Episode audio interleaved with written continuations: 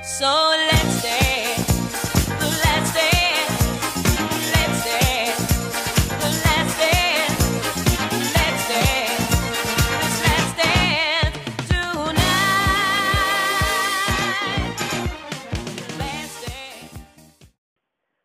Hello and welcome back once again to Let's Talk Dance with Steph. I am Stephanie and I am so excited to be back for another episode with you guys to talk about more dance history. So, this week we're going to be diving right in and talking about modern ballet.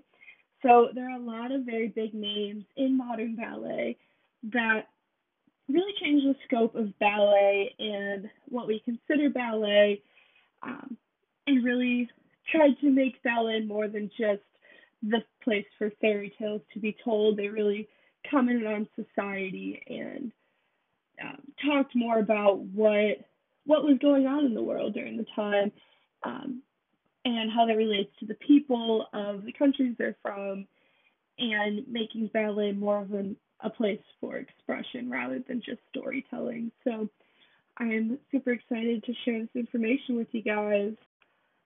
All right, so a lot of information I'm going to be sharing with you guys comes from the book Ballet and Modern Dance A Concise History by Jack Anderson.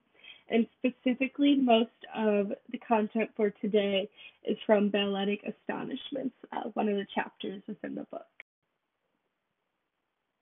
All right, so one of the first names that I want to start with is Diaghilev. So Diaghilev was the creator and director of the Ballet Russe.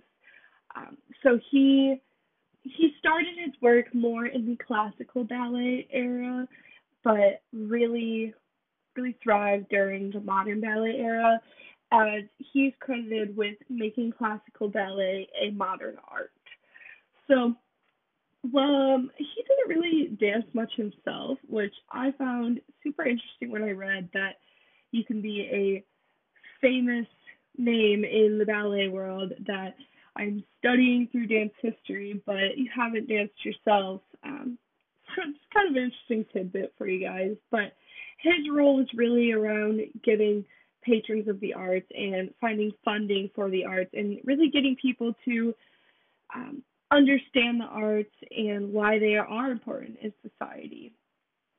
So, um, he also very much was always going with the trends, and this really does lead to why why he was so popular and is known as such a big name in ballet today. So really, overall, Diaghilev was, like I said, he wasn't a dancer, he wasn't a choreographer or a composer.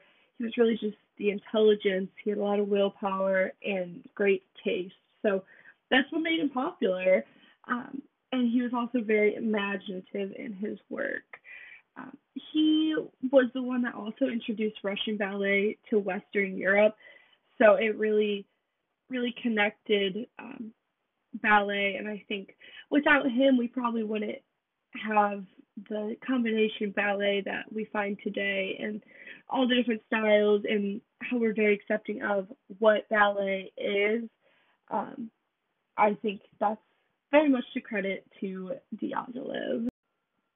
So while Diaghilev was trying to find this perfect blend of choreography, dancing, music, and also uh, stage decoration, he had one choreographer that stood out above all, and this was his first master choreographer, and this is Fokine.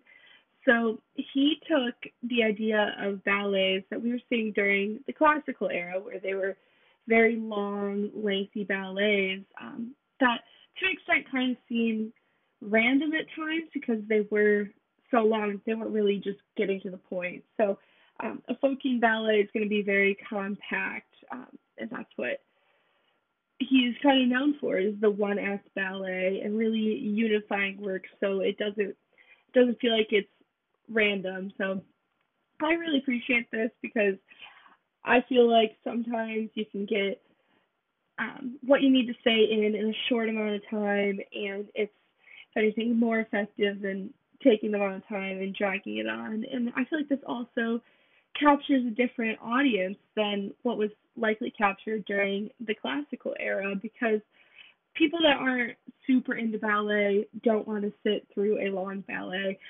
I remember I took a trip to New York City with my family and me and my stepsister grew up dancing, so we of course wanted to go see uh, New York City Ballet and American Ballet Theater. Um, I don't remember specifically which one we saw, but uh, we went to see Romeo and Juliet, and during the whole second act, because it was a very long ballet, I believe three or four acts. Um, but my dad fell asleep. He's like, yeah, I don't, I don't know much of the second act. Uh, it's the perfect example of why a compact ballet makes a lot more sense for this uh, modernization of ballet because it's really drawing in different crowds rather than the upper class that feels like they need to enjoy ballet to be high class. So, um, but along with this work, Fokine kept his ballets. Um, he explored the area of abstract and plotless ballets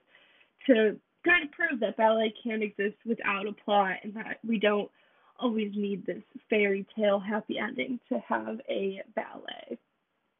So, along with all of this, one of the big shows to mention of Fokine's work is Firebird. So, Firebird is very much so not a fairy tale, um, and is really about this women empowerment of the Firebird. Um, one great example of how it's not just about the straight love is that the main pas deux of the show takes place between the prince and the Firebird, not the prince and his love. So uh, it really it really shows that ballet ballet was starting to mean more than just the fairy tale, just happiness. Um, there's so much more to ballet than these simplistic stories that were being shown on stage for years before this. So, very exciting the work that Fokine pushed for um, the modernization of ballet. All right, so another big name that I want to share with you guys is Nijinsky.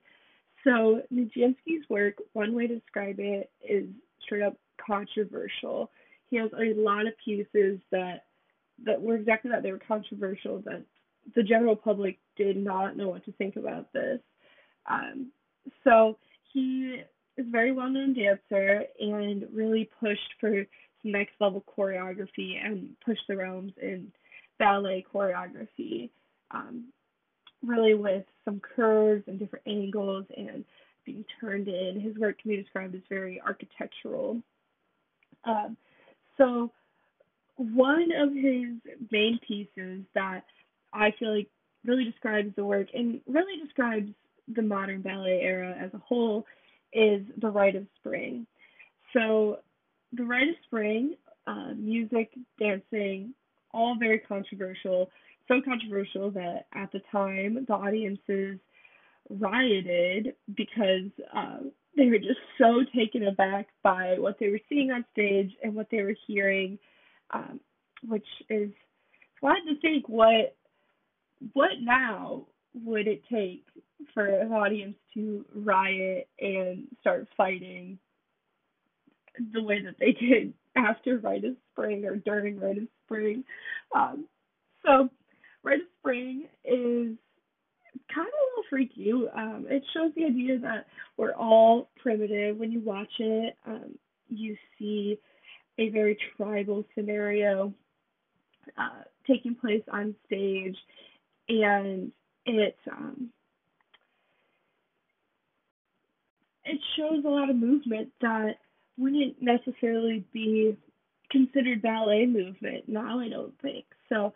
That's kind of a, a debate that exists with this piece as is it ballet, which it is modern ballet, um, but is it modern ballet or is it modern? So my stance on this personally is I do think it's ballet because that that was the intention. It it was a ballet, but it's definitely the start of modern dance. Um, and yeah, it was it was created to find find new movement and really push what is ballet. And I think naturally that's going to lend itself to more modern with the not much as worry on the turnout and uh, different arm positioning. So I don't know. It's definitely could go either way on that debate, but I think it is ballet just because of the intention more behind it. But I I totally see the other side on that. All right, another name worth mentioning is Nijinska.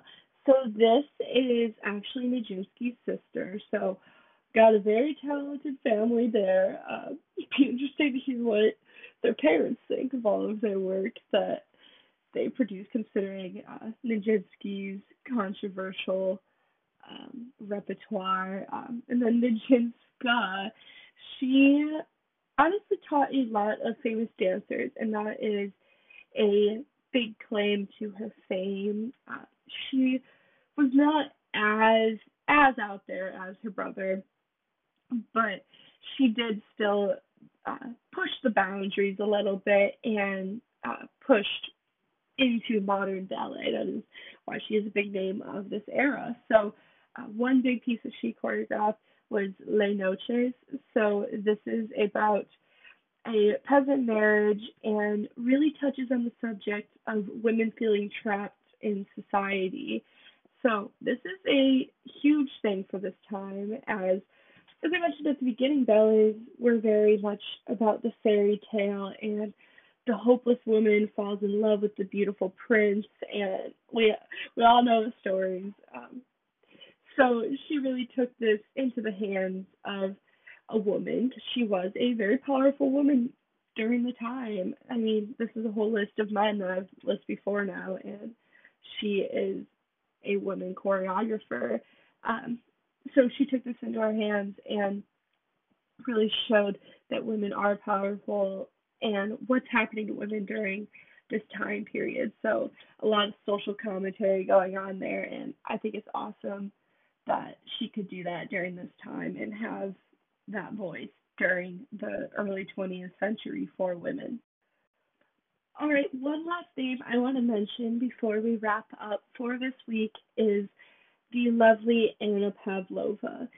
So I I always heard about Anna Pavlova and her Dying Swan piece that she is so famous for. I'll put a link to that um, in the description of this episode so you guys can take to YouTube and watch that so you know I'm talking about.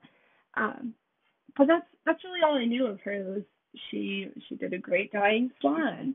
Um, but I didn't know that she really wasn't known for being the best dancer out there. She was just an outstanding performer, and this uh, really showed in her work.